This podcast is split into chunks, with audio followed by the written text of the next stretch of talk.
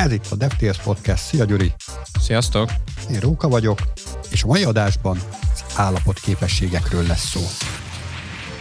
Egészen pontosan, hogy milyen képességek, olyan képességek, amik a Vue keretrendszerhez kapcsolódnak, amikkel igazán pro lehetsz. Mi is ez a Vue keretrendszer? Gyuri, össze tudnád foglalni egy pár gondolatban? Hát a Vue keretrendszer egyébként sokan Vue-nak ejtik, meg így ilyesminek, de igazából így kell ejteni Vue.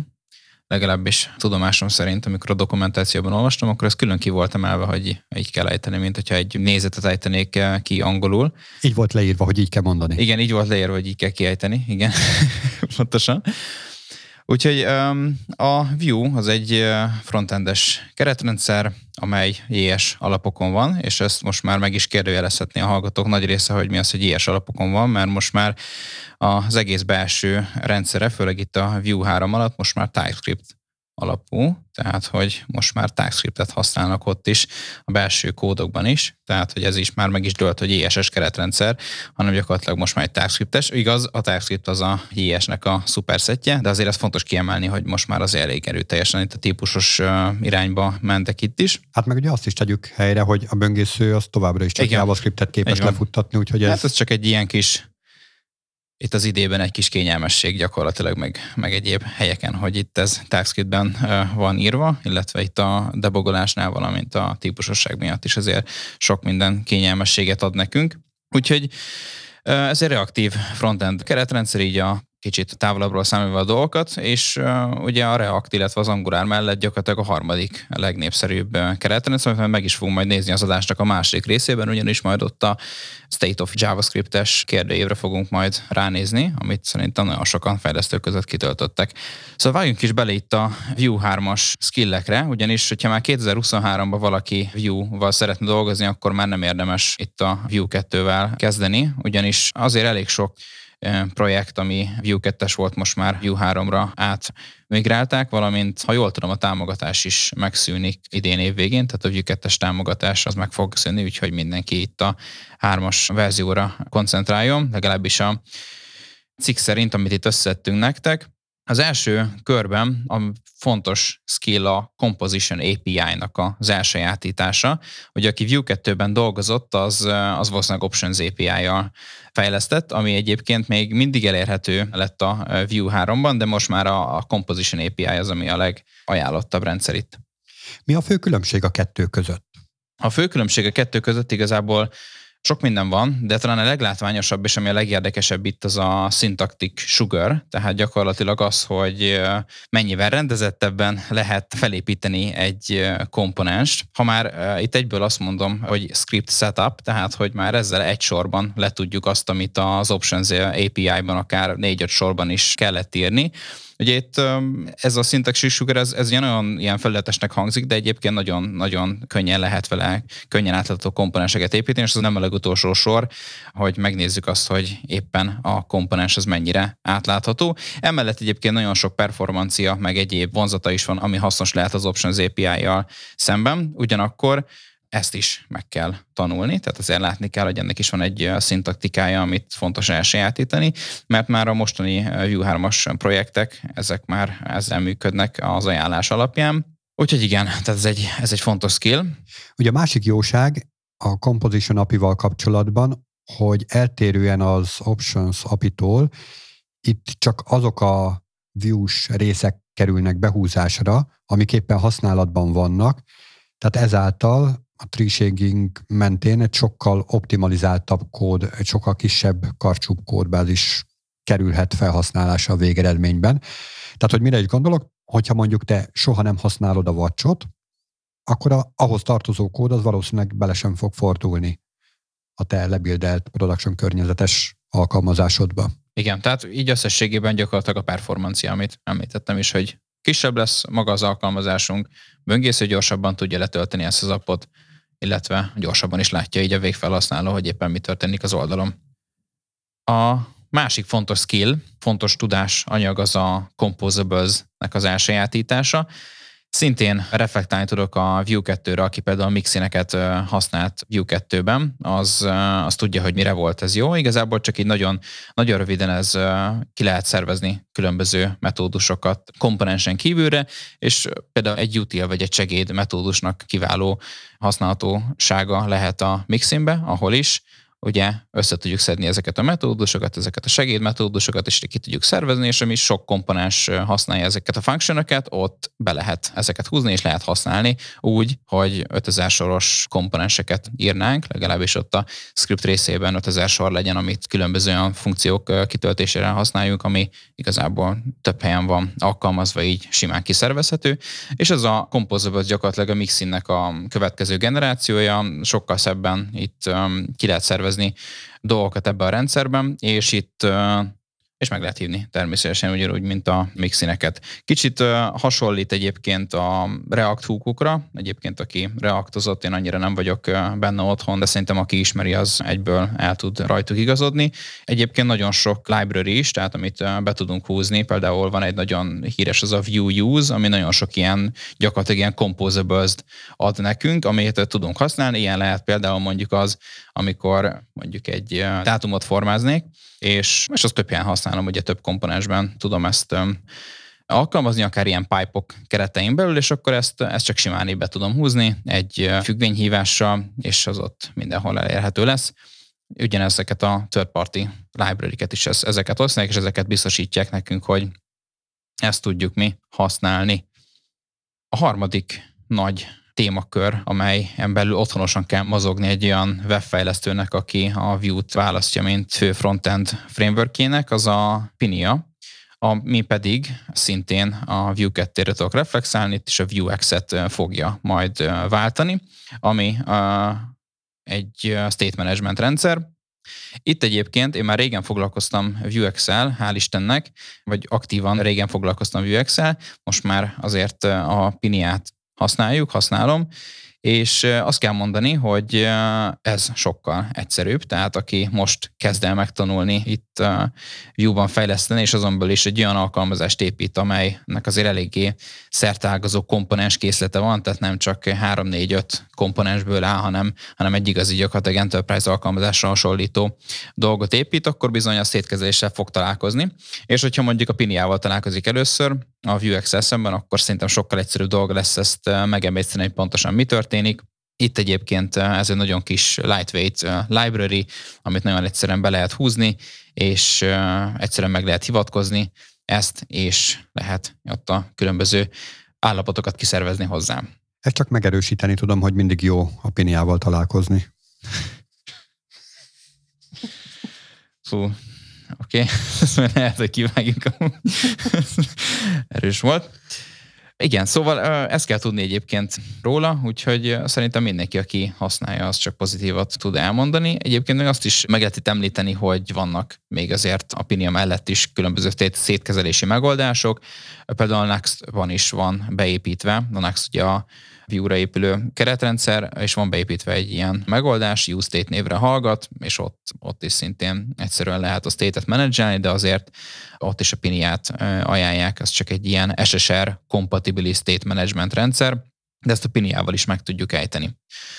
És hogyha már Nuxtról beszéltünk, a Nuxt három kijött, amiről beszéltünk is egy pár adással ezelőtt, aki nem hallgatta, az nyugodtan hallgassa vissza.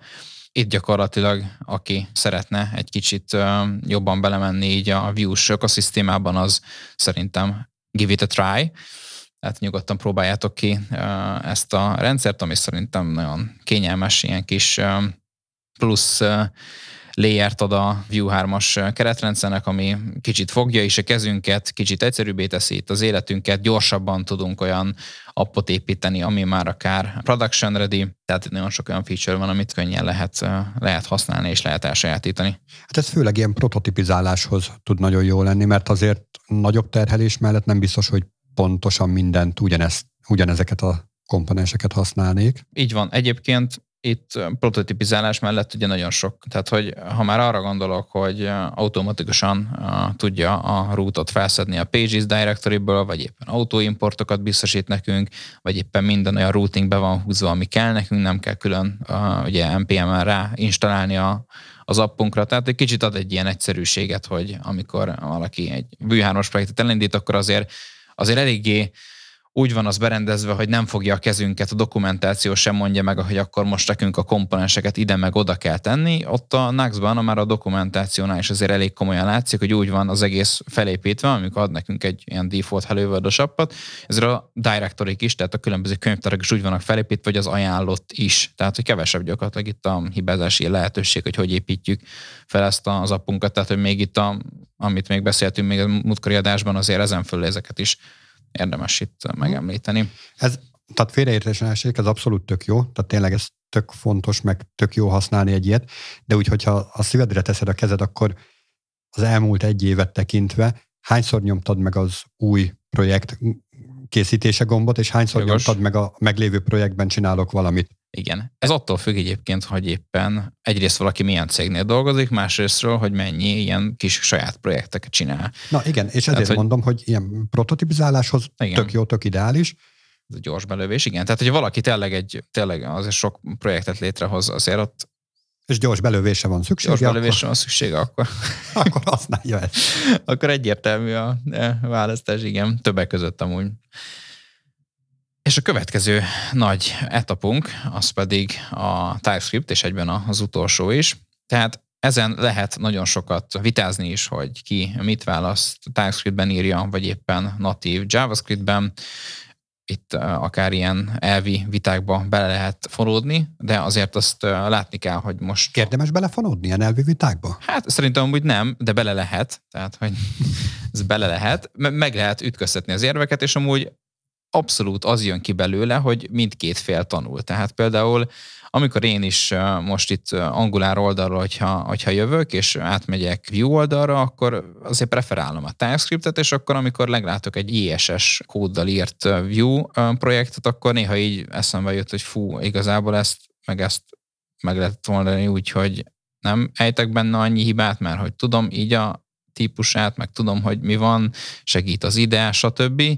Ugyanakkor megjön a másik oldal is, hogy de hát, hogy egy csomó ilyen hiba lehetőséget ad, az ESLint mindenért is már beszól, hogy akkor azt javítsuk, már nem egyezik a típusa, nem annyira gyors benne felszíni, mert ezeket kell ott hókamokkázni, tehát hogy mind a kettő felett meg lehet érteni, és amúgy egy ilyen kis vitából az egyik oldalon lévő fejlesztő, meg a másik oldalon lévő fejlesztő is tanul, mert ugyanakkor a TypeScript sem mondja, hogy de hát, hogy ott van a ilyen autocomplete, akkor olyan, de, de bugon sokkal egyszerűbb megnézni, hogy mi van, tehát, hogy igazából mindkettő oldal tanul. Tudod, mi hiányzik nekem az ilyen vitákból?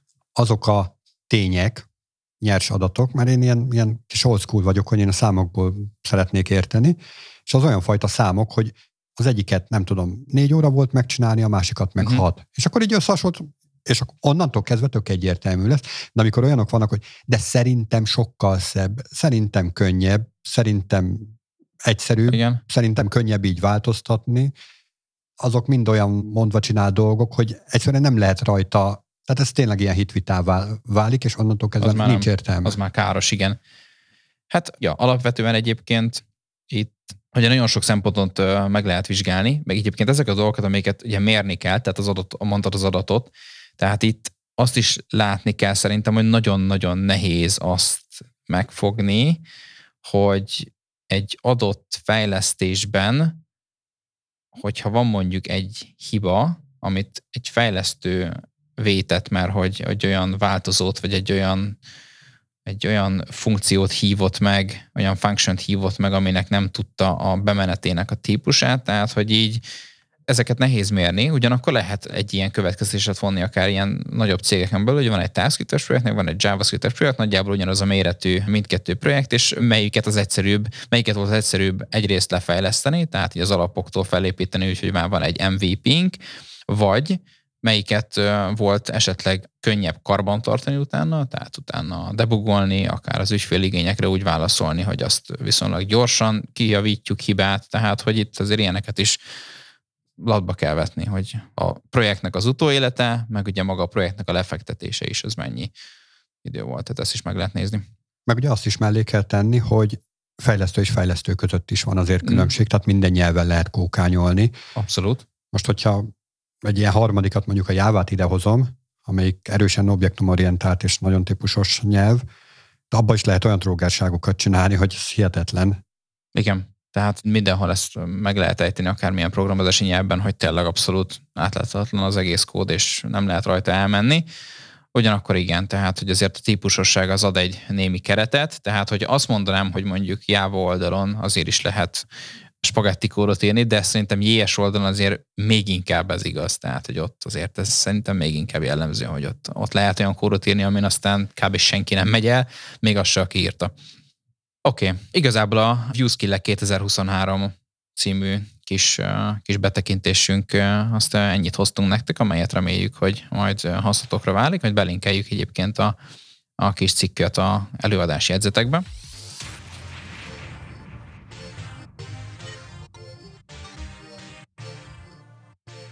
És rá is térhetünk a következő kis etapunkra, így az adásnak a második felében, ami a State of JavaScript nevű kérdőívnek az eredményeinek az elemzése.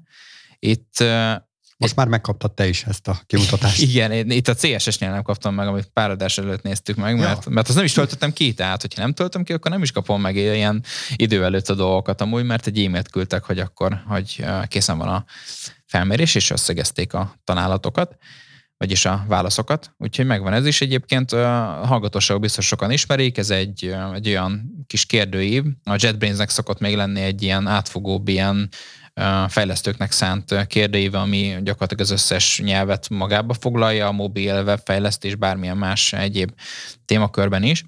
Ez meg kifejezetten jé es es, tehát kifejezetten JavaScript fejlesztőknek szól, és azon belül is különböző library-kről, akármilyen új funkciók, új jé es natív dolgoknak az ismeretéről szól. Ha találkoztunk-e már velük, ilyen kérdéseket tettek föl például, hogy használtunk-e már ezt, ezt meg azt, mondjuk prototype-ot, vagy valami ilyesmit jé esen belül.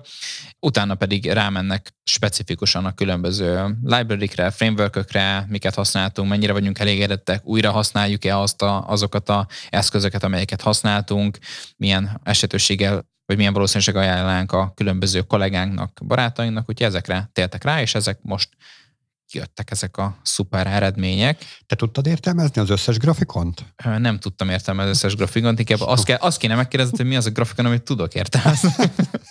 Mert abból van. Hát ezekre a srácokra nagyon ráférne egy kis támogatás. Pedig amúgy azt gondolná az ember, hogy amúgy itt pont...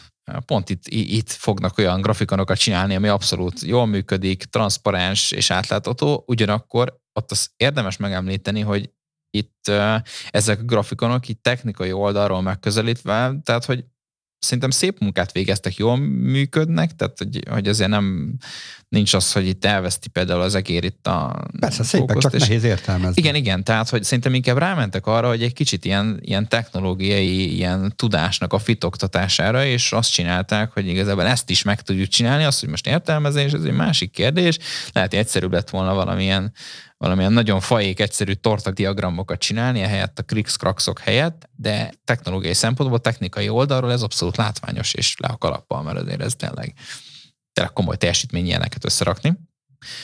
Úgyhogy ja, nézzünk meg egy-két érdekességet itt, ami itt a kérdőívből kijött, mert nekem én levontam egy-két következtetést, én föl is írtam ide magamnak, itt főleg majd itt a libeknél. Még egy... Na igen, igen, jó, akkor a, akkor a libekre. Azzal kapcsolatban te mit vontál le? Azzal kapcsolatban azt vontam le, itt az első körben, itt a frontend framework-ök a legelső ilyen kis etap, amit csak kifejezetten ilyen nagyobb mérőszámok, vagy nagyobb ilyen pontok alapján lettek ezek kiértékelve. Tehát például, most mondok egyet, a retention, ez az első kis rubrikánk, amely alapján lett ez a grafikon itt kiértékelve előttünk. Ugye ez azt jelenti, hogy megtartás, tehát hogy mennyi az a fejlesztők száma, aki ezt szívesen dolgozik ebben a keretrendszerben, és, és szívesen fog a jövőben is ebben foglalatoskodni.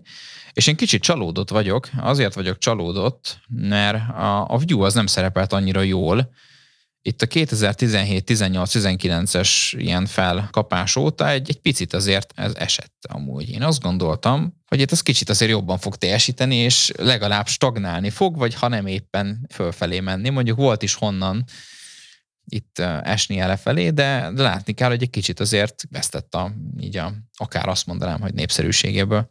Hát figyelj, én azt látom egyébként ezekből a kusza vonalakból, mert tényleg nem lehet máshogy mondani, hogy ezek ilyen kusza vonalak, hogy gyakorlatilag az összes ilyen frontendes framework az visszafordult. Tehát, hogy volt egy nagy hype, és akkor visszafordultak. Nyilván mindegyik máshonnan indult, tehát, hogy máshol végeztek most. De hogy egy, van egyfajta csalódottság, egyfajta ilyen, hát kipróbáltuk, jónak tűnt, sokat ígért, de nem biztos, hogy beváltott mindent, amit... Minden hozzáfűzött reményeket, ígéreteket. Hát, igen, igen. Meg illetve az is van itt, hogy azért itt nem olyan sok a különbség, tehát hogy itt uh, százalékban van itt megadva, és azért itt nyolcvan-kilencven százalék között mozgunk, és itt a nyolcvanról is ilyen hetven valamennyire esett, tehát hogy azért nem, azért látszik, hogy nem olyan nagy a mozgás. Ugye például az Angulárt itt meg lehet nézni, az például stabilan már jó pár éve ilyen negyven-ötven között van, tehát valószínűleg a Vue is be fog állni egy ilyen szintre. Most már itt már, ez talán pozitív is jel lehet, hogy azért most már egyre felnőttebb maga ez a keretrendszer, és itt, és itt ilyen, nincsenek ilyen nagy ingadozások. Na várjál, nyolcvan-kilencven az minek a mi csodája? nyolcvan-kilencven az minek a mi csodája? Ugye ez a kitöltött fejlesztők között, akik Vue-t használnak, azoknak mennyi az esélye annak, vagy mennyire mondják ők, hogy ezeket a frameworköket ugye megtartják. Tehát, hogy foglalkoznak vele, használják, és nem fognak másra váltani. Ezt jó kérdés, hogy amúgy abból számolják-e, hogy tavaly hányan mondták azt, hogy a Vue-ban fejlesztettek, és most idén is, vagy önbevallás alapon, erre már pontosan nem emlékszem, de az a lényeg, hogy, hogy ez a megtartás jelzője. Uh-huh. Tehát mennyi az esély annak, hogy váltanak esetleg egy másik keretrendszerre, vagy visszamennek arra, honnan jöttek, tehát hogy itt mennyire fogják ezeket. Na akkor itt egy érdekes dolgot azért behoznék, pont amit az előbb gondoltam, valahova ide a két téma közé illeszkedik. Az előbb a Vue skillekről beszéltünk. Azt tudod-e, hogyha globálisan így worldwide nézzük a weboldalakat, akkor melyik keretrendszer a legesleg elterjedtebb a világon? Torony magasan. Uh-huh, uh-huh. Ez, ez biztos becsapós kérdés lesz, úgyhogy úgy is készülök. Tehát, hogy én azt mondanám, hogy egyik keretrendszer sem, mert hogy vanília, há té em el és JavaScriptről van szó. Most már elárultad a választ. Szóval ez valójában úgy van, hogy ha azt a, azt a trendet nézzük, hogy világszinten a weboldalak mit használnak, milyen JavaScriptes dolgokat használnak, akkor a weboldalaknak több mint a háromnegyedében jQuery van. Na, hát ez, igen, ez kicsit sokkoló volt, de amikor ilyen kicsit leesik a tantusz. Várjál, várjál, és még nincs igen. vége. Azért igen. még tegyük hozzá, hogy oké, okay, a jQuery az, az mindent visz azért, mert nagyon sok, nagyon régóta van, meg stb. Oké, okay, nézzük meg, melyik a legnépszerűbb. A React a legnépszerűbb. Aha. Döbbenetes. Mit gondolsz, a világon lévő weboldalaknak hány százaléka használ Reactot? húsz három egész kettő százalék, ez kétezer-huszonhárom januári adat. Az kemény. És amikor arról beszélünk, hogy React, meg Angular, meg Vue, meg stb., az nekem állatira úgy tűnik, hogy viharabiliben. Aha, igen. És akkor nézzük meg az Angulárt is, az még egy egész három százalék, aha, egy worldwide. A Vue meg föl se került a, a táblázatra. Igen. Ez eléggé érdekes dolog amúgy. És így ütköztetjük, hogy a, az Angularban lévő TypeScript, meg a Vue-ban lévő igen, szabadság, igen, meg stb. És akkor ilyen tized százalékokról beszélünk. Szóval csak úgy tegyük helyre ezeket a dolgokat. És ut- utána beszélhetünk ezekről a tized százalékokról, csak nem lesz akkora súlya. Igen. Azért sok kérdés felmerül itt, hogy ez miért van, meg hogy ennyire nem upgrade-eltek, vagy ennyi olyan oldal van, ami gyakorlatilag azt mondanám, hogy karbantatlanul, karbantartatata. Karbantartatlanul. Karbantartatlanul hever gyakorlatilag itt a világhálón, tehát inkább szerintem az lehet, hogy itt nagyon sok olyan oldal van, amit egyszerűen nem ápolnak, nem tartanak karban, és ez, és ez ebbe van. Tehát hát ez... egyrészt, tehát ez, ez persze, hogy persze, másrészt azért ne felejtsük el, hogy amikor valaki elkezd JavaScriptezni, akkor mivel találkozik legesleg először? Alert Hello World. Jó, hát ennél többet akarunk, akkor dollár input, pont fókusz. mondjuk valami hasonló dologgal, uh-huh.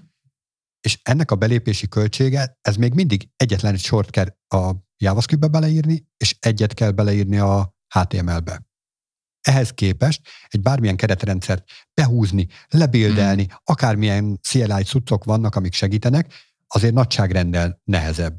Így van. Tehát, hogyha valaki így kezdőként akar kipattintani egy kis weboldalt saját magáról, nagyobb eséllyel fog egy egyszerűbb eszközhöz nyúlni, mint egy ilyen bonyolulthoz, aminek persze van egy tök jó ígérete, hogy majd nagyon jó lesz, de azért sokkal macerásabb a betanulása. Tehát sokkal meredekebb a betanulási görbé ezeknek.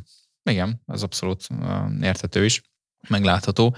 Még ami nekem érdekes volt, és most um, kicsit így a frontend frameworkökre elvonatkoztatva, hogy nagyon sok ilyen natív JavaScriptes ilyen function-t meg segéd dolgot, ami ugye magában nyelvből van építve, nem ismerek, és nem is tudtam, hogy létezik. A felmérés erre is felvilágosította a, a kitöltőket, hogy amúgy van az első részén egy ilyen kis modul, ahol meg lehet adni, hogy találkoztam már egy iksz ipszilon JavaScriptes, akármilyen függvénnyel, bármilyen segédváltozóval, akármi, amit csak ott létezhet, ugye? És rájöttem, hogy igazából nagyon sok mindent nem ismerek, és nem is használtam még, és, és ja, például ebben egyébként annyira el, itt nem tudom, kényelmesedtünk néha itt a, itt nagyon beskatujáztuk magunkat itt a frontend keretrendszereknél, hogy néha így azt is elfelejtjük, hogy itt maga vanília JavaScript az mit tud adni nekünk. Tehát ez egy jó kis ilyen felvilágosító rész volt nekem. Igen, itt. Abszolút.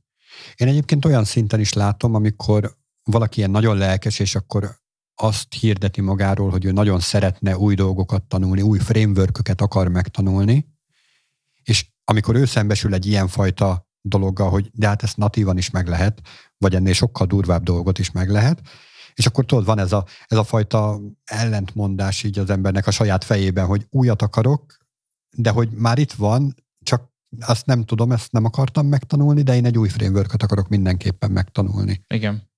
Igen. Úgyhogy ez is érdekes kis konklúziója volt ennek a kérdőívnek. Reméljük, hogy hasznosnak találhatjátok ezeket a szösszeneteket.